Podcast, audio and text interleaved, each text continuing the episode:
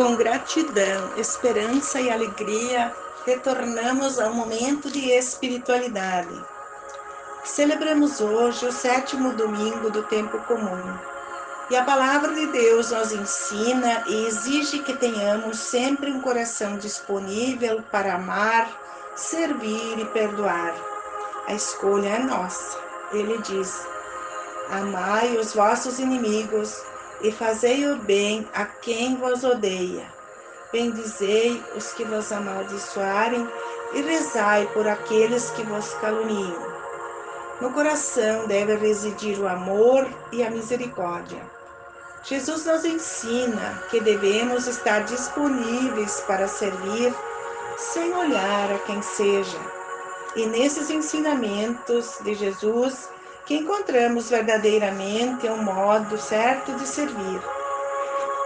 A primeira leitura do livro de Samuel narra a história de Saul, que desceu ao deserto de Sif com três mil homens para procurar Davi, seu sucessor.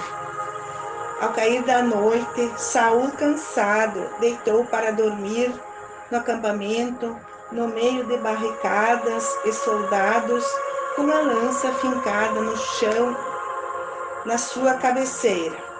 Absai, tutor de Davi, disse: Deus entregou o teu inimigo em tuas mãos.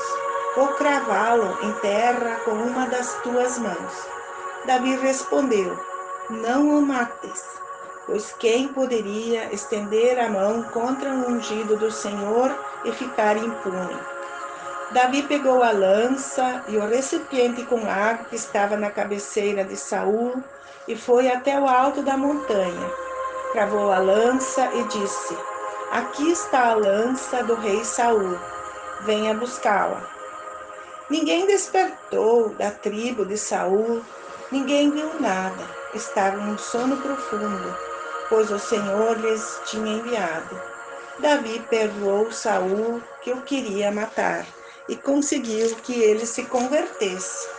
A segunda leitura de Paulo explica aos Coríntios que o desejo da vingança vem do homem que vive no reino do mundo, enquanto que o perdão vem do homem espiritual que mora em nós e cultiva o reino de Deus. O homem terreno ou do reino do mundo quer vingança, enquanto o reino de Deus sugere o perdão. No Evangelho de hoje, o Senhor diz: Amai os vossos inimigos, fazei o bem a quem vos odeia, e abençoai os que, os que vos maldizem.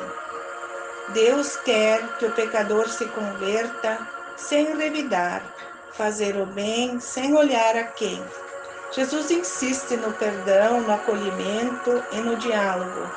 Ele, no alto da cruz, disse: Pai, perdoa-lhes porque não sabem o que fazem. Nossa sociedade está intolerante e por isso viver na reconciliação, no diálogo e no perdão é uma profecia no mundo atualmente. O amor de Cristo nos torna livres e a marca do tempo de Cristo é a misericórdia. É se colocar no lugar do outro e analisar por que está agindo assim. O ódio, a vingança e a maldade são antivocação humana e promovem um caminho impossível de realização de qualquer paz. Criar, motivar e incentivar a cultura do diálogo, da paz e da misericórdia fazem parte do projeto de Jesus Cristo, de um reino fundado na caridade, no perdão que tornará possível transformar a comunidade e a sociedade. Implantar o projeto do Reino de Jesus em nosso coração é o caminho que devemos percorrer, pois com a medida que medirdes os outros, também sereis medido. Glória ao Pai, ao Filho e ao Espírito Santo, como era no princípio, agora e sempre. Amém. Um ótimo domingo para todos nós.